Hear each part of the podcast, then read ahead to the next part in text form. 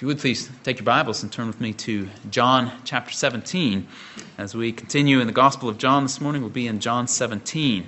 This chapter of Scripture has been referred to since at least the 16th century as the high priestly prayer of Jesus, and we can easily understand why such a name would be given and why such a name would stick. And so this morning we're going to be in John 17, specifically considering verses 1 through 10, but I do want to go ahead and read the entire chapter. So we'll, we'll read the entire chapter, and uh, for, the, for the sermon, we'll be considering verses 1 through 10. John writes under the inspiration of the Holy Spirit. He says this Jesus spoke these things, and lifting up his eyes to heaven, he said, Father, the hour has come. Glorify your Son, that the Son may glorify you even as you gave him authority over all flesh, that to all whom you have given him he may give eternal life. This is eternal life, that they may know you, the only true God, and Jesus Christ, whom you have sent. I have glorified you on the earth, having accomplished the work which you have given me to do.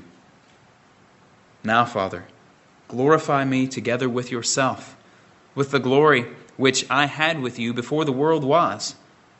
I have manifested your name to the men whom you gave me out of the world. They were yours, and you gave them to me, and they have kept your word. Now they have come to know that everything you have given me is from you.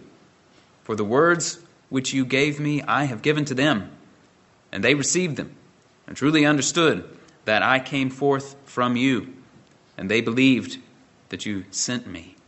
I ask on their behalf. I do not ask on behalf of the world, but of those whom you have given me. They are yours. And all things that are mine are yours, and yours are mine, and I have been glorified in them.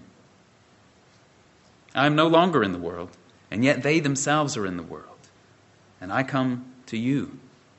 Holy Father, keep them in your name, the name which you have given me that they may be one, even as we are. While I was with them, I was keeping them in your name, which you have given me, and I guarded them, and not one of them has perished, but the son of perdition, so that the scripture would be fulfilled. But now I come to you, and these things I speak in the world, so that they may have my joy made full in themselves. I have given them your word, and the world has hated them, because they are not of the world, even as I am not of the world. I do not ask that you take them out of the world, but to keep them from the evil one. They are not of the world, even as I am not of the world. Sanctify them in the truth. Your word is truth. As you sent me into the world, I also have sent them into the world. For their sakes I sanctify myself, that they themselves also may be sanctified in truth. I do not ask on behalf of these alone, but for those also who believe in me through their word, that they may all be one, even as you, Father, are in me and I in you, that they also may be in us, so that the world may believe that you sent me. The glory which you have given me, I have given to them, that they may be one, just as we are one, I in them and you in me that they may be perfected in unity, so that the world may know that you sent me, and I loved them, even as you have loved me. Father, I desire that they also, whom you have given me, be with me where I am, so that they may see my glory, which you have given me. For you loved me before the foundation of the world. O righteous Father, although the world has not known you, yet I have known you and these have known that you sent me. And I have made your name known to them and will make it known, so that the love with which you loved me may be in them and I in them. Now, as we consider this prayer, this prayer is deep and rich, and it undoubtedly contains many things that are hard to understand. How could it be otherwise when the incarnate Son of God prays about the unity that he has with the Father and the glory that he had with the Father before the earth was even created. Now, you and I can talk about these things, and we should talk about them, but we do not fully understand them. Martin Luther supposedly commented on this prayer by saying, I fear that we cannot properly estimate and describe the power, the characteristic quality, and the virtue of this prayer. For however simple and unadorned, it is nevertheless impossible to fathom its profound significance, its wealth, and its compass. And so, may God give us help and insight by the Holy Spirit as we consider this remarkable prayer that our Lord Jesus uttered just before his betrayal, before his trial, before his crucifixion. And so this morning, as I said, we'll be looking at the first 10 verses. And under, uh, under these first 10 verses, we'll, we'll be looking at it under two main headings. First, the, the deity and sovereignty of Jesus Christ. And secondly, the grace of Christ towards his people. The deity and sovereignty of Jesus Christ, and also the grace of Christ towards his people. So Jesus here begins this prayer by lifting up his eyes to heaven and praying, Father, the hour has come. Glorify your Son, that the Son may glorify you. Now, obviously, in these words, Jesus is looking ahead to the events of that very night and what was coming upon him the following day. And when he says the hour has come, Christ is, is proclaiming that the time for the great events for which he had come into the world were right there at hand and would very soon unfold and be accomplished. Earlier in his ministry, you may recall how John, in John, we, we see this, this phrase about Jesus' hour. And so in John 7:30, the, the Jews had wanted to seize Jesus, but no one laid his hands on him because his hour had not yet come. Similarly, in John 8:20, we were told that Jesus was speaking in the temple treasury, and no one seized him because his hour had not yet come. Now, we get the impression that in both instances they would have liked to have seized him because he was saying things that were offensive to them, things which they did not like provocative things, but yet no one seized him because his hour had not yet come. But now it's all, it's all different. When the Greeks had come to see him in the temple back in chapter 12, Jesus had said, The hour has come for the Son of Man to be glorified. Truly, truly, I say to you, unless a grain of wheat falls to the earth and dies, it remains alone. But if it dies, it bears much fruit. Similarly, in John 13, 1, Jesus, knowing that his hour had come, that he would depart out of the world to the Father, having loved his own who were in the world, he loved them to the end. Jesus knows his hour had come. He knows for certain that the events were in motion which would culminate that very night in his betrayal, his arrest, and the next day in his crucifixion and death and burial. The hour had come. But the hour had come not simply for these bad things to happen, but for the Son of Man to be glorified. And he asks the Father for this very thing, for the Father to glorify the Son. And why does he ask this? He makes the request so that he, as the Son, might glorify the Father. Jesus says, Glorify the Son, that the Son may glorify you. He's praying here that the Father would carry him through all of the darkness and suffering that was about to come upon him and would bring him in the end to the Father's right hand in glory and power. Jesus knew that the hour was there, that he was going to be laying down his life for the sheep. No one was taking his life from it from him, but he was laying it down of his own accord. And so he asks the Father to bring him through all of that which was immediately in front of him and bring him back to the Father in glory by means of resurrection and ascension and exaltation to the Father's right hand. And there's no doubt that our Lord Jesus is worthy of this glory. But he's not seeking glory for himself. He says, Glorify the Son, that the Son may glorify you. The finished work of redemption, which would be accomplished in the glorification of the Son, would indeed glorify the Father because it would testify of the Father's mercy and love for the salvation of sinners. The Father and the Son are working together in this plan of salvation. So the glory of the Son necessarily means the glory of the Father as well. The Father is glorified in that his everlasting righteousness is demonstrated because his justice is satisfied by the death of Jesus on the cross as he paid the penalty for our sins, bearing the wrath of the Father against sin. And thus the love and the justice of God are upheld and demonstrated on the cross. And now, sinners the world over worship and honor this great God and Father because of what he has done for us in Jesus Christ. It's no wonder that Jesus can say, Glorify your Son, that the Son may glorify you. And then you notice in verse 2, he makes an analogy. Christ's request in verse 1 is glorify your Son that the Son may glorify you. And this is likened, compared to what the Father has already done. Jesus says, Glorify your Son, that the Son may glorify you, even as you gave him authority over all flesh, that to all whom you have given him, he may give eternal life. In other words, Jesus' request in verse 1 is analogous to what has already happened as described in verse 2. The Father has given Christ authority over all flesh, so that to all whom you have given him, he may give eternal life. It's almost as if Jesus is saying, You have already given me authority over all flesh, so that I may give, may give eternal life to all whom you have given me. Now glorify me. God the Father had given this authority to Christ over all flesh.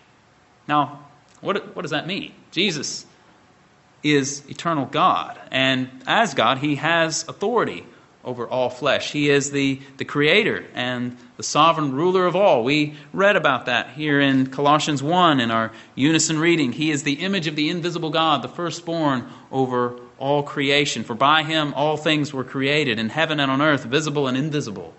As the creator, he already has authority over everything.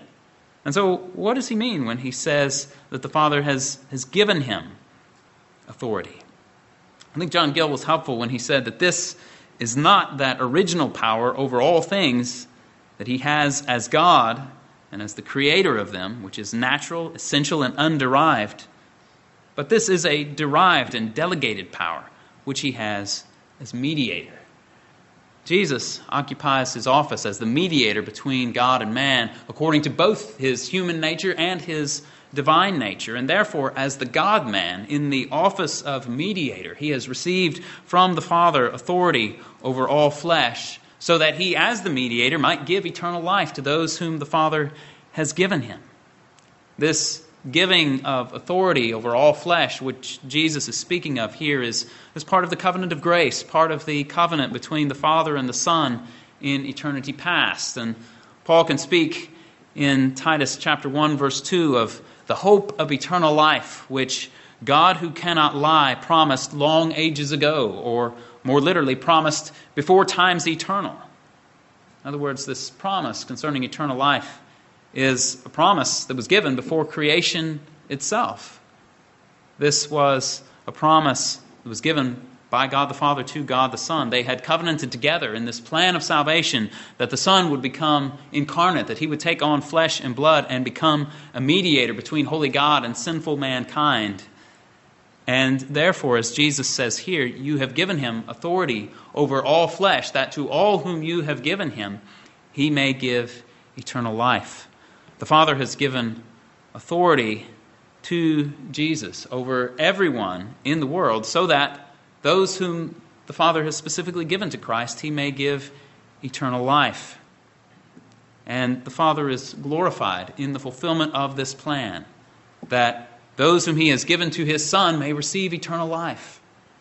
Now we need to notice here this language that Jesus uses concerning those whom the Father has given him.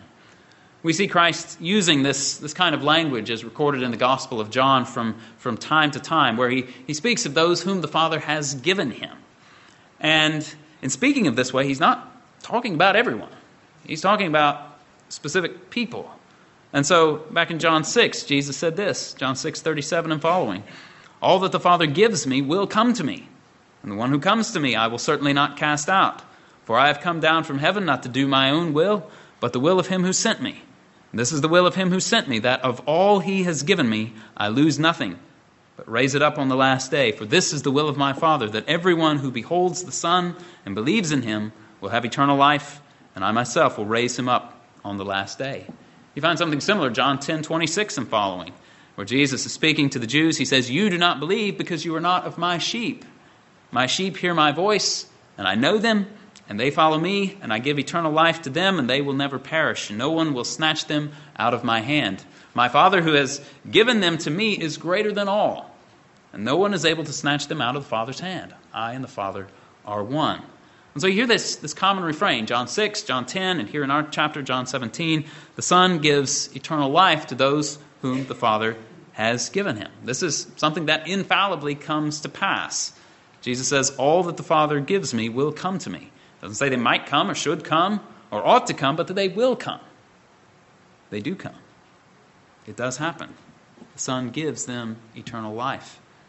This means that here in John 17, 2, the, those whom the Father has given to the Son is a, is a subset. Excuse me, the, the uh, yeah, that's right. Those whom the Father has given to the Son is a subset of the, of the all flesh over whom Christ has authority. He has authority over all flesh.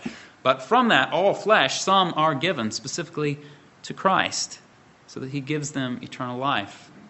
This is the doctrine of election. This election by the Father then comes to fruition as those whom the Father has given to the Son receive eternal life from the hands of Jesus Christ. They were given by the Father to the Son in eternity, and then in due time they are drawn to Christ in saving faith as they hear the gospel, as they repent from their sins, and as they believe in Jesus Christ. This is what it means when the elect receive eternal life. And what is eternal life? Well, Jesus says it there in verse 3, doesn't he? He says, This is eternal life, that they may know you, the only true God, and Jesus Christ, whom you have sent. Eternal life is found in knowing God and in knowing Jesus Christ, whom he has sent. Now, obviously, this kind of knowledge is not simply a head knowledge of facts. The devil knows a lot about God, knows a lot about Jesus but he does not have eternal life. People, many, know lots of things about God, lots of things about Jesus, but don't have eternal life. The knowledge that is spoken of here is a saving knowledge, which includes not only a knowledge of who God is and of the facts of what God has done for us in Jesus Christ, but also a love for God, a love for Jesus Christ, and a trust in what God and Christ have done for us in the plan of salvation. That's what it means to truly know God and Jesus Christ, whom He has sent. Now, we need to take note here that some have seized upon the words of verse 3 and have, have twisted them so as to assert that the designation, the only true God, applies to the Father to the exclusion of Jesus Christ. But this is not so. God is the only God to the exclusion of the false gods of the nations, but the Father is not God alone to the exclusion of the Son and the Holy Spirit.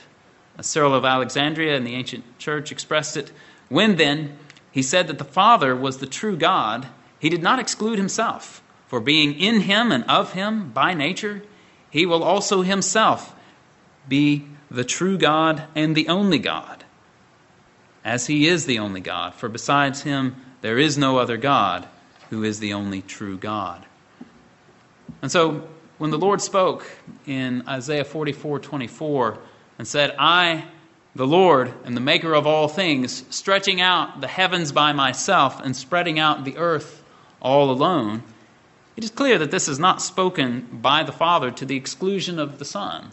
For though all things are from the Father, as we find in 1 Corinthians 8 6, nevertheless, at the same time, all things came into being through the Son, and without him was not anything made that was made, as we find in John 1 3, or again, as we uh, read together from Colossians chapter 1. By him all things were created, in heaven and on earth, visible and invisible. And so the, the point is that sometimes when we see this exclusive language being applied to the Godhead, we need not separate the persons of the Godhead. Indeed, Jesus himself is called our only Master and Lord in Jude verse 4. But surely this does not exclude the Father and the Holy Spirit as being also Master and Lord. And John himself calls Jesus the true God in 1 John 5:20 when he says, "And we know that the Son of God has come and has given us understanding so that we may know him who is true, and we are in him who is true, in his Son Jesus Christ. This is the true God and eternal life." And in the construction of 1 John 5:20, the nearest antecedent of the word this in this is the true God, the nearest antecedent is Jesus Christ. In other words, Jesus Christ is the true God and eternal life. As Jesus says here, this is eternal life, that they may know you, the only true God, and Jesus Christ, whom you have sent. And as our Lord continues, he proclaims to the Father in verse 4 that he has accomplished the work that the Father has given him to do. Again, with the coming of his crucifixion and death so near, Jesus can pray as if this work were already accomplished. He had been entirely faithful in accomplishing the work which the Father had given him to do to that point. And the climax of it all was so near that he could speak of it all as being already finished. And again in verse 5, he asked that the Father would glorify him, specifically that the Father would glorify him with the glory that he had with the Father even before the existence of the world. Jesus Christ had faithfully accomplished what the Father had given him to do. And the accomplishment of that task resulted in the Father's glory. And as we find in verse 6, one of the significant aspects of the work of Christ, which he had accomplished to that point, was the manifestation of the Father's name to the disciples, to those whom the Father had given him out of the world. And when we see this kind of language about the, the name of God or the, the name of the Father, it means more than simply the name by which he was called. Jesus didn't simply say, There is God, he is, he is your Father, into the story. No. When Jesus speaks of the, the manifestation of God's name, he's speaking of the revelation of God's character, his attributes, who God is. And indeed, this is one of the main components of Christ's incarnation, was to reveal the Father to his people. And so we find the beginning of the Gospel of John, John 1:18, no one has seen God at any time. The only begotten God who is in the bosom of the Father, he has explained him. Jesus Christ is that only begotten God who is in the bosom of the Father, and he has explained the Father. And this, again, sheds light on the dialogue between Jesus and Philip back in John 14. They were there in the upper room, and Jesus had said, I am the way, the truth, and the life. No one comes to the Father but through me. And Philip said, Lord, show us the Father, and that's enough for us. And Jesus says, Have I been so long with you, and you have not come to know me, Philip? He who has seen me has seen the Father. How can you say, Show us the Father? Do you not believe that I am in the Father and the Father is in me? Do you not believe, he says, the words that I say to you, I do not speak on my own initiative, but the Father abiding in me does his works. You see, Philip didn't quite understand the ministry of Jesus. He asked Jesus to show him the Father, and that'll be enough. Of course, but Jesus says, Philip, don't you know? That's, that's what I've been doing all along. The words that I say to you are not mine, they come from the Father. The works that you've seen me doing are the results of the Father abiding in me, doing his works. This is one of the central aspects of, of Jesus' earthly ministry, manifesting the name of the Father to those whom the Father had given him out of the world. And so notice here in these, these opening verses of this, this high priestly prayer, what these words teach us about the deity and the sovereignty of our Lord Jesus Christ. Christ prays in a way that no created being could ever pray. Let's look at verse 5. He asks the Father to be glorified with him with the glory that he shared with the Father before the world ever existed. But this certainly teaches us of the pre existence of Christ, but even more than that, it teaches us of his deity, that he is indeed true and very God we know from the scriptures that God is, is very jealous of his glory. He says in Isaiah 42 8, I am the Lord, that is my name. I will not give my glory to another, nor my praise to graven images. And yet Jesus says here, glorify me together with the glory which I had with you before the world was. This tells us that the Father is God and also the Son is God. And yet at the same time, there's only one God. As Jesus says, I and the Father are one. And we have the evidence of the unity of the Father and the Son strewn throughout this prayer. And we see not simply the, the deity of Christ here, but we also see his sovereignty. The Father has given Jesus authority over all flesh. And this is what the theologians sometimes refer to as, as Christ's mediatorial kingdom, the kingdom which he rules as mediator, which, as Paul describes it in 1 Corinthians 15, he will one day hand over to the Father after he has abolished all rule and authority. Right now, Christ rules over all flesh, even rules in the midst of his enemies, as we find in Psalm 110, verse 2. And in ruling over this kingdom, he gives eternal life to those whom the Father has specifically given to him. And when all of Christ's enemies, including death, are destroyed on the day of resurrection, when Christ returns, then Christ will hand over this kingdom to God the Father. So Jesus has authority over all flesh, and Jesus shared the glory of the Father before the creation of the world. And so we see the, the deity and the sovereignty of Jesus Christ clearly enumerated here in these verses. So the question then for us is this Do you recognize this deity and this authority of Jesus Christ and submit yourself to Him in faith? Do you look to Him to supply all of your needs spiritual needs, earthly needs? Do you look to Him in faith and seek to obey Him? Now, I suppose most of us here this morning would say yes. The problem is day to day actually living like it, living like Christ truly is very God who has authority over all flesh, and that means me, and that means you. Our natural bent is to be a law to ourselves, to make up the rules as we go and live by them or not, as the circumstances and convenience would dictate. This is the convenient aspect of making up your own rules. You get to change them whenever you want. If you don't like them, toss them out, make up some new ad hoc rules to fit the situation better. Our natural bent is to rely on our own cleverness or skill instead of relying on the Lord Jesus Christ. We tend to trust and boast in our wisdom, in our strength, in our riches. This is the natural bent of those who don't know God, and even for those of us who do know the one true God and Jesus Christ, whom He has sent.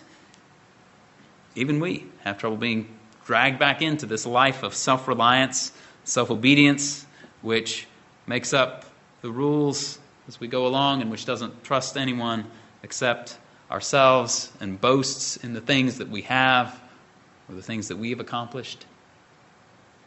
But the Lord says, Let not the wise man boast in his wisdom, let not the mighty man boast in his might, let not the rich man boast in his riches, but let him who boasts boast in this, that he knows and understands me. That's Jeremiah 9 23 and 24. The doctrine of the deity of Christ should be convicting to us because of our failure to submit to Him in obedience as God and our failure to, to trust in Him and rely on Him from day to day. Unfortunately, we still have a taste for sin left in our palate. And sometimes we add to our sin by somehow trying to make ourselves more acceptable to God than what Christ has already accomplished for us on the cross. The doctrine of the deity of Christ convicts us of sin, and at the same time, the doctrine of the deity of Christ is good news for us because Jesus has the power of an indestructible life. He's able to save to the uttermost those who come to God through him. He is the true God and eternal life. And eternal life is found in knowing God the Father and Jesus Christ, whom He has sent into the world. And so let this understanding of who Jesus is be a, a warning to us against our sin because Jesus is coming back and he's going to judge it. Let us be a warning to us against relying in ourselves because Jesus is God. We're not to boast in ourselves and trust in ourselves, but to boast and trust in Him alone. And let this also be a warning to you here if you are not a believer in Jesus Christ. Because Jesus, as we've seen, has authority over all flesh. And this means you. And one day Jesus is coming back to judge the world. And if you remain in your sins, he's going to judge you. You don't want that, and I don't want that for you. And so, in the preaching of the gospel this morning, the good news comes to you. This Jesus came to save sinners sinners like me and sinners like you. And so, I call upon you this morning to repent and believe in him. Come to know him and receive this gift of eternal life. And if you have more questions about what this means, you can talk to me. You can talk to another Christian whom you know here after the service. We would love for you to have eternal life by knowing God the Father and Jesus Christ, whom He has sent. And notice, secondly, in these, these opening 10 verses of Jesus' prayer, the grace which Christ demonstrates toward His people. See just how kind the Lord is in His prayer here towards His disciples. Now, in a matter of minutes or an hour or two, probably, they would, they would desert Him and leave Him all alone. But Nevertheless, he says some very remarkable and actually encouraging things about this group of men if we stop to think about it. Look at what he says about them. He says, verse 6, they have kept your word. Verse 7, they have come to know that everything that the Father has given to Christ is from the Father. Verse 8, they received God's words and truly understood that Christ came forth from the Father and believed that the Father had sent him. Verse 10, Jesus said, he has been glorified in them. Now that's a lot of that's a lot of high praise for the disciples. This is actually pretty encouraging if you stop and think about it. Despite all of their petty bickerings, who's going to be the greatest in the kingdom, despite their weakness of faith, their sins, the fact that they would desert and Peter deny him that very night, Jesus speaks highly of them. He values them. He says, Father, they have kept your word. Jesus can say that he's been glorified by them and that they have received the Father's words. Now, how can Jesus lavish all of this praise on men whom we know to be so weak? Jesus can say this because all, despite all of their shortcomings in faith, all of their shortcomings in, in understanding, perception, all of their shortcomings in practical matters, despite all of that, there was still a great difference between these disciples and the world. Jesus saw it, Jesus knew it. He said to them, Luke 22 28, that very night, he said, You are those who have stood by me in my trials. And these men had walked with Christ, they had stood by Christ. Certainly they didn't do it perfectly, but nevertheless they stood with Christ. Certainly they were weak, certainly they succumbed to temptation, but at the end of the day, they would not look for life anywhere else than other than in the Lord Jesus Christ. In John 6, 67 and 69, after a day when some hard teachings had been delivered and many of Jesus' temporary followers were going away, Jesus said to him, You do not want to go away also, do you? And Peter spoke for the group when he said, Lord, to whom we sh- shall we go? You have the words of eternal life. We have believed and come to know that you are the Holy One of God. Now, this is true discipleship. This is discipleship which is honored and approved by the Lord Jesus. It is a bulldogged tenacity on their part to stick it out with Christ, come what may. They probably didn't understand what Jesus had told them in John 6, but they knew they had nowhere else to go. This was obviously a gift from God and it was accompanied with all of the flaws that they brought to the table. They had faith, which was a gift from God. They had their own flaws intermingled and mixed in with it, but they absolutely refused to ultimately abandon their Lord. They slipped, they stumbled, sometimes grievously along the way. Just think of Peter when he said, Lord, this shall certainly not happen to you. And Peter, and then the Lord said to Peter, Get behind me, Satan. Right? They, they slipped and stumbled along the way. But Nevertheless, they would not abandon Jesus to seek for life anywhere else. And this is what distinguished them from the world. The Pharisees and the leaders of the Jews wanted Jesus dead. The crowds At least some of them wanted simply to see signs, to see miracles, or to, to eat some more bread from a miracle. John says he came to his own, and his own did not receive him. Whatever the case was, the world had no firm resolve to follow after Christ. The disciples, on the other hand, are categorically different. They had stood by him in his trials, they had loved him, they had trusted him. And that's a far cry from the reception that Christ had from the world. And so Christ can say that he's been glorified by these men, that they had kept the Father's word. And, and so in his prayer, Jesus is very specific that he's praying for the disciples and not for the world. Again, there's, there's this particularity that we've seen in the ministry of Jesus. He's praying for these 11 disciples and emphatically not for the world. So, the way that we see Jesus speaking about his disciples as having kept God's word, his statement that he's been glorified in them, teach us about the kind of God and Savior that Jesus Christ is. They demonstrate to us that he is a high priest who can sympathize with the weakness of his brothers because he himself is a man. He's not only the sovereign God with authority over all flesh, he is also man. He himself knows what it's like to be tempted. And he's willing to take selfish, petty, impetuous, boastful, self reliant people and use them. And isn't that good news? Isn't that good news for those of us who are here this morning? That Jesus can take people like that, transform them, and use them. He doesn't praise their faults, He loves them despite their faults. He looks at the faint beginnings of the flame of grace in the lives of these men and does not snuff it out. Instead, he gently nursed that flame into a great fire, all the while commending these men to God. He says, They have kept your word. I have been glorified in them. He's not ashamed to call these feeble men his brothers, though he knows they're, they're all going to hightail it out of there when he gets arrested. And so please know this morning that if you are in Christ, if you're a Christian, this condescension and love that we see from Jesus to his disciples is yours also. You too are a recipient of this kind of grace. Jesus loves you that way and that much as well.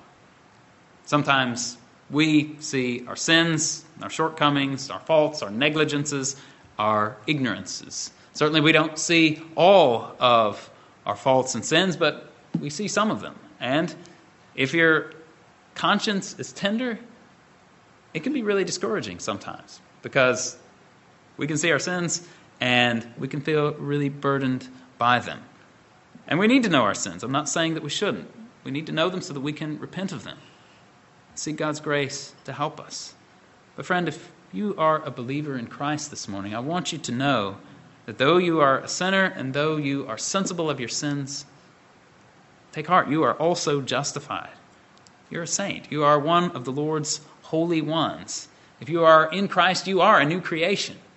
The old really has gone, the new really has come. And so please be encouraged to know that Jesus sees the reality of that new creation in you. He sees it better than you do. These disciples had lots of issues and problems and sins, but Jesus accepted them, He commended them, and was glorified in them even despite all of their bumbling efforts. It was said by Richard Sibbes of old that what displeases us shall never hurt us, and we shall be esteemed by God to be what we love and desire and labor to be. What we desire to be, we shall be. And what we desire to truly conquer, we shall conquer.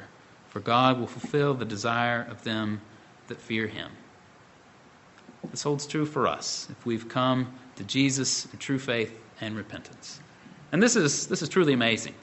If you read, for example, the, the book of 1 Corinthians, it's abundantly clear that the members of that church had all kinds of problems. They had theological problems, they had practical problems, problems within the life of the church, moral problems, you name it. But yet Paul owned them as true believers. How did he open his letter to them? He says, I thank my God always concerning you for the grace of God which was given you in Christ Jesus, that in everything you were enriched in him, in all speech and all knowledge, even as the testimony concerning Christ was confirmed in you, so that you are not lacking in any gift, awaiting eagerly the revelation of our Lord Jesus Christ, who will also confirm you to the end, blameless in the day of our Lord Jesus Christ. God is faithful, through whom you were called into fellowship with his Son, Jesus Christ our Lord. Isn't that amazing that Paul can say these kinds of things to a church that he's just getting ready to lay out all of their problems and call them to repentance? But yet he owns them for true believers. He sees the work of God within them for what it is. And so, friend, if you are a believer in Christ here this morning, take heart. Know that your sins are forgiven. Know that if you are in Christ, there is no condemnation for you, and that you are clothed in the righteousness of Jesus Christ. That Jesus sees you as one who has kept God's word, as one who has believed that God had sent his Son into the world.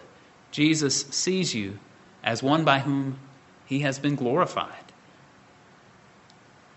You and I have plenty of faults and sins.